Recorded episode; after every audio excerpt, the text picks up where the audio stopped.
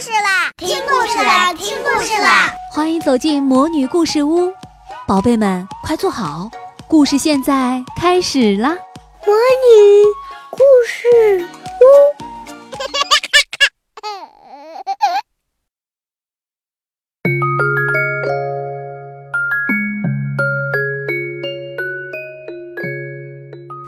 亲爱的小朋友们，你们好，我是你们的海海姐姐。今天我要给大家带来的故事是安徒生童话里的《小鬼和小商人》。从前有一个名副其实的学生，住在一间顶楼里，穷得什么也没有；同时有一个名副其实的小商人，住在第一层楼，整幢房子都属于他。一个小鬼就跟这个小商人住在一起，因为在这儿。在每个圣诞节的前夕，他总能得到一盘麦片粥吃，里面还有一大块黄油。这个小商人能够供给这些东西，所以小鬼就住在他的店里。这是一件富有教育意义的事儿。有一天晚上，学生从后门走进来，给自己买点蜡烛和干奶酪，因为没有人为他跑腿，因此亲自来买。他买了他需要的东西，也付了钱。小商人和他的太太对他点点头，表示祝他晚安。这位太太能做的事情并不止点头这一项，她还有会讲话的天才。学生也点了点头。接着，他忽然站着不动，读起包干奶酪的那张纸上的字来了。这是从一本旧书上撕下的一页纸，这页纸。本来是不应该撕掉的，因为这是一部很旧的诗集。这样的书多的是。小商人说：“我用几粒咖啡豆从一个老太婆那儿换来的。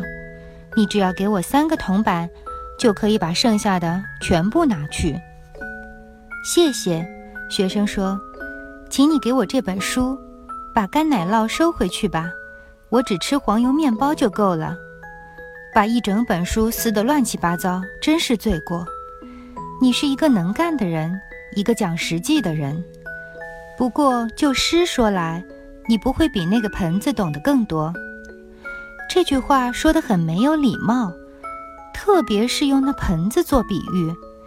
但是小商人大笑起来，学生也笑起来，因为这句话不过是开开玩笑罢了。但是那个小鬼却生了气，居然有人敢对一个卖最好的黄油的商人兼房东说出这样的话来。黑夜到来了，店铺关上了门，除了学生以外，所有的人都上床去睡了。这时，小鬼就走进来，拿起小商人太太的舌头。他在睡觉的时候并不需要它。只要把这舌头放在屋子里的任何东西上，这东西就会发出声音，讲起话来，而且还可以像那位太太一样表示出思想和感情。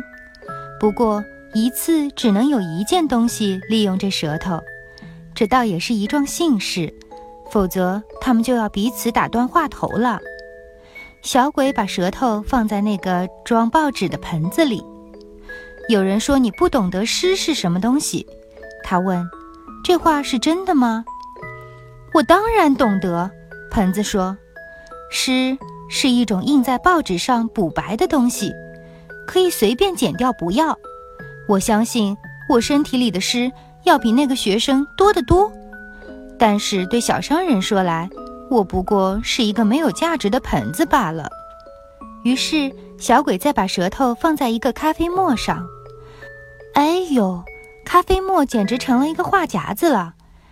他又把舌头放在一个黄油桶上，然后又放到钱夹子上。他们的意见都跟盆子的意见一样。多数人的意见是必须尊重的。好吧，我要把这意见告诉那个学生。于是小鬼就静悄悄地从一个后楼梯走上学生所住的那间顶楼，房里还点着蜡烛。小鬼从门锁孔里朝里面偷看，他瞧见学生正在读他从楼下拿去的那本破书。这房间里是多么亮啊！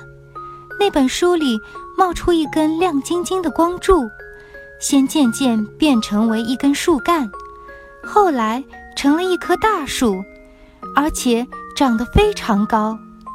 它的枝丫在学生的头上向四面伸展开来，每片叶子都很新鲜，每朵花儿都是一个美女的面孔，有的眼睛乌黑发亮。有的蓝得分外晶莹，每一个果子都是一颗明亮的心。此外，屋里还有美妙的歌声和音乐。嗨，小鬼从没有想到过这样美丽的景象，更谈不上看见过或听到过了。他踮着脚尖儿站在那儿，望了又望，直到房里的光灭掉为止。学生把灯吹熄，上床睡觉去了。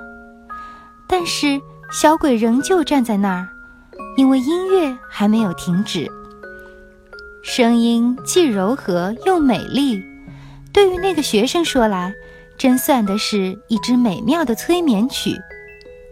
这真是美丽极了，小鬼说：“这真是出乎我的想象之外，我倒很想跟这学生在一起嘞。”接着，他理智地思考一下，叹了一口气说：“这学生可没有粥给我吃。”所以，他仍然走下楼来，回到那个小商人家里去了。他回来的正是时候，因为那个盆子几乎把太太的舌头用烂了。他已经把身子这一面所装的东西全都讲完了，现在他正打算翻转身来。把另一面讲一通。不过从这时候起，整个的店里，从钱夹一直到木柴，都随声附和那盆子了。他们尊敬他，五体投地的佩服他，弄得后来店老板晚间在报纸上读到艺术和戏剧批评文章时，他们都相信这是盆子的意见。但是小鬼再也没有办法安安静静地坐着听他们卖弄智慧和学问了。不成，只要顶楼上一有灯光射出来，他就觉得这些光线好像就是锚索，硬要把他拉上去。他不得不爬上去，把眼睛贴着那个门锁小孔朝里面望。他胸中起了一种豪迈的感觉。就像我们站在波涛汹涌的、正受暴风雨袭击的大海旁边一样，他不禁凄然泪下。他自己也不知道他为什么要流眼泪，不过他在流泪的时候，却有一种幸福的感觉。跟学生一起坐在那棵树下，该是多么幸福啊！然而这是做不到的事情。他能在小孔里看一下。也就很满足了。他站在寒冷的楼梯上，秋风从阁楼的圆窗里吹进来，天气变得非常冷了。不过，只有当顶楼上的灯灭了和音乐停止了的时候，这个小矮子才开始感觉到冷。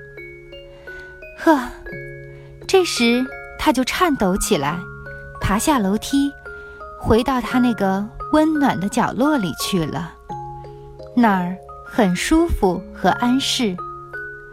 圣诞节的粥和一大块黄油来了。的确，这时他体会到小商人是他的主人。不过半夜的时候，小鬼被窗扉上一阵可怕的敲击声惊醒了。外面有人在大喊大叫，守夜人在吹号角。因为发生了火灾，街上一片火焰。火是在自己家里烧起来的呢，还是在隔壁房里烧起来的呢？究竟是在什么地方烧起来的呢？大家都陷入恐怖中。小商人的太太给弄糊涂了，连忙扯下耳朵上的金耳环，塞进衣袋，以为这样总算救出了一点东西。小商人则忙着去找他的股票。女佣人跑去找他的黑绸披风，因为他没有钱再买这样一件衣服。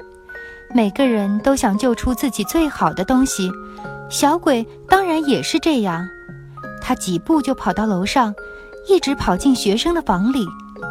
学生正泰然自若地站在一个开着的窗子面前，眺望着对面那幢房子里的火焰。小鬼把放在桌上的那本奇书抢过来，塞进自己的小红帽里，同时用双手捧着帽子。现在，这一家的最好的宝物总算救出来了，所以他就赶快逃跑，一直跑到屋顶上，跑到烟囱上去。他坐在那儿，对面那幢房子的火光照着他。双手抱着那顶藏有宝贝的帽子，现在他知道他心里的真正感情，知道他的心真正向着谁了。不过，等到火被救熄以后，等到他的头脑冷静下来以后，我得把我分给两个人。他说：“为了那碗粥，我不能舍弃那个小商人。”这话说得很近人情，我们大家也到小商人那儿去，为了我们的粥。好了，亲爱的小朋友们，今天我们的故事就讲到这里，我们下次再见。